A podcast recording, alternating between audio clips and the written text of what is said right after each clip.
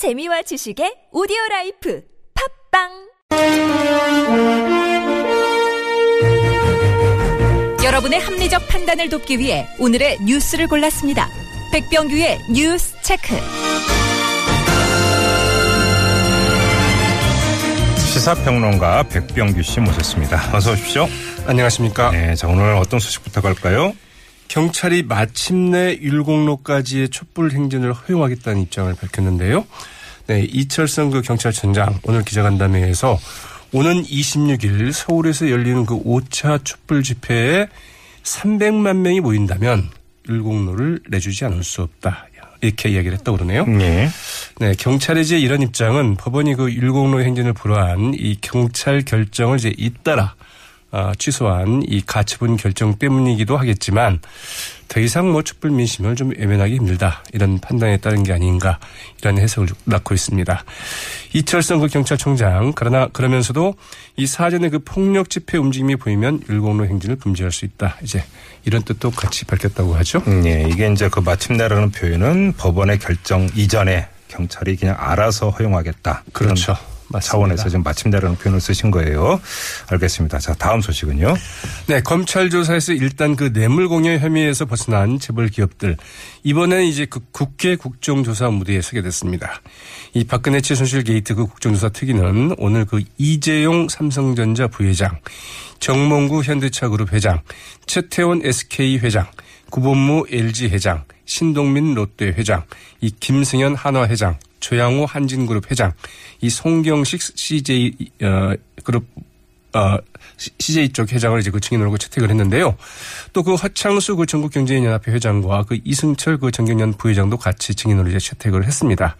이 밖에도 그 최순실 씨와 그 차은택 씨, 이 고영태 씨를 비롯해서 이 김기춘 전 대통령 그 비서실장, 우병우 전 민정수석, 안종범 전 그 정책조정수석, 이 조원동 전 그 경제수석, 이 정호성 이재만 안봉근 등 이른바 어, 문고리 삼인방 모두 다 그 증인에 좀 포함됐다고 하죠. 네.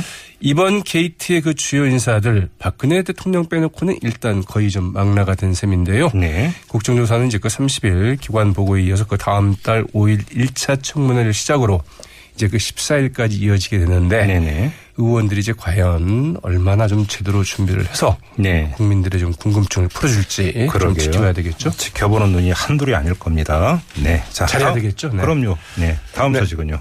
네, 박 대통령이 그 대통령이 그 취임하면서 당연한 첫 조각과 청와대 인사 거의 통째로 그 최순실 씨의 그 컨펌을 거쳤던 것으로 드러났는데요. 네.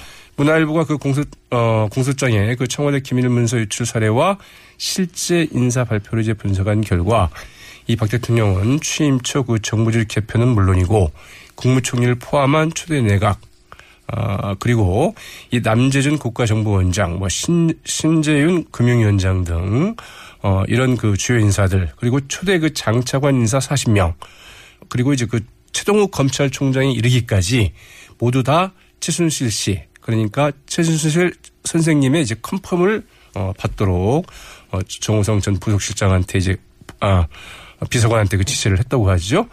이 취임 첫해 그 청와대 비서진의 그 첫 개편 또한 이 최순실 씨의 그 컨펌을 받아서 그 확정이 됐다고 그러는데요. 바로 그때 이제 김기춘 비서실장이 어, 신임 비서실장으로 그좀 확정이 됐었죠. 그러니까 이 누가 대통령인지 모르겠다 이런 얘기 나오는 거 맞습니다. 참. 네, 이어가겠습니다. 이 새누리당의 그 비박계 의원 29명이 오늘 그 박근혜 대통령에 대한 그 징계 요구서를 이제 그 당 사무처에 제출을 했습니다.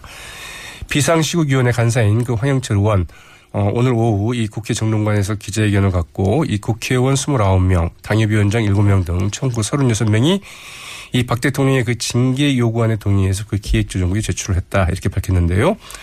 네, 황영철 의원은 그 일반 국민이나 그 당원이라면 뭐 당연히 기소됐을 것이지만 현직 대통령이라 이 기소도 못 하고 있는 상황이라면서 이 당 윤리위원회를 그 조속히 소집해서 그 대통령 징계 문제를 엄중히 논의해 줄 것을 이제 촉구하기도 했습니다. 그러나 이제 그 윤리위원회가 그 어떤 결정을 내리든 이 친박계로만 돼 있는 그 최고위원회에서 이 징계 결정을 이제 최종 확정을 해야 되거든요. 네. 그래서 좀 어떻게 될지는 상당히 좀 불투명한 상황이라고 하죠. 최고위원회에서 내쳐지든 말든 이전에 당 윤리위원회가 뭐 들어서 출당이라든지 이런 결의를 하는지 이것도 사실은 좀 관심 그렇죠. 포인트입니다. 맞습니다. 네네. 자, 또 어떤 소식이 있습니까? 네. 검찰 조사를 전면 거부하고 나섰죠. 또 국회의 그 총리 추천 제안도 사실상 철회한 이 박근혜 대통령. 그러나 그 내일 국무회의는 그 참석하지 않기로 했다고 그럽니다. 그동안 뭐 참석할 것 같다는 얘기들이 많이 있었는데 이제 참석을 네. 하지 않는다고 그러는데 이게 네. 뭐 여론의 부담 때문이다 이런 해석들이 나오고 있는데요. 네, 여론 여론의 부담 때문이라고 한다면 사실은 그 다른 행위들이 좀 설명이 좀 잘 안 되는 대목들이 많죠. 그렇죠. 네, 네. 그래서 왜 그런지 정말 좀 궁금한데요. 네.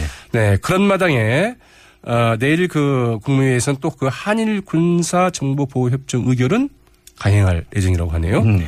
네, 박 대통령은 그 지난달 25일 그 JTBC 그 최순실 파일 보도 이후에 국무회의는 물론이고 청와대 수석비서관 회의 전혀 어, 참여하고 있지 않죠.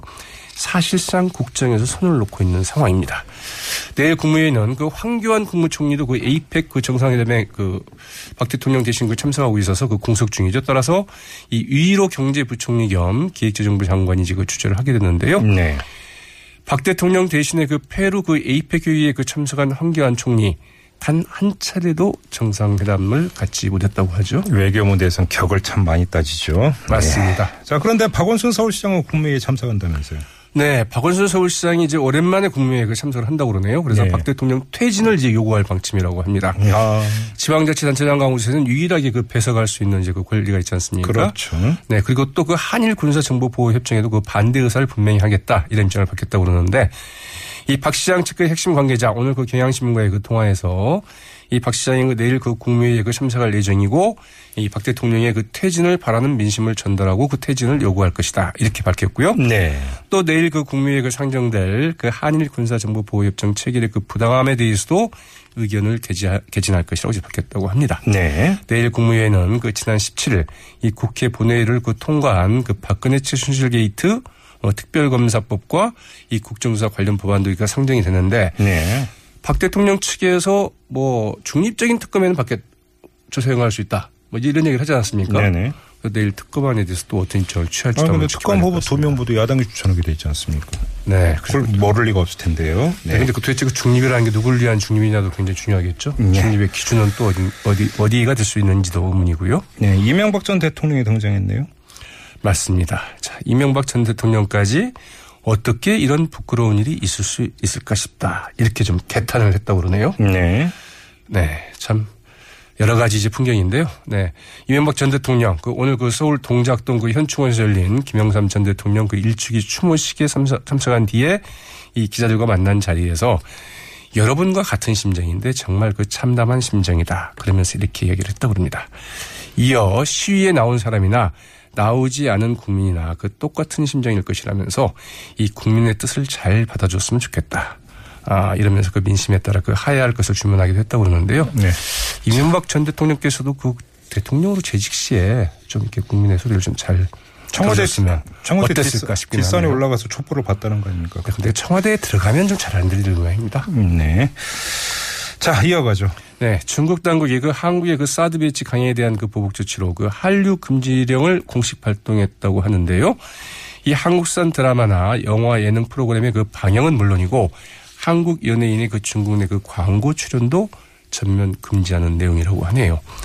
이혼왕이나 그 통신 오락 등 그 중국 매체 어제 이 한국 드라마, 영화, 예능 프로그램과 리메이크 작품의 그 방송을 금지하는 지침이 그 최근에 내려왔고 이미 심의를 통과한 작품이나 방송 포맷을 정식으로 수입한 예능 프로그램을 제외하고는 모두 이런 지침에 해당된다.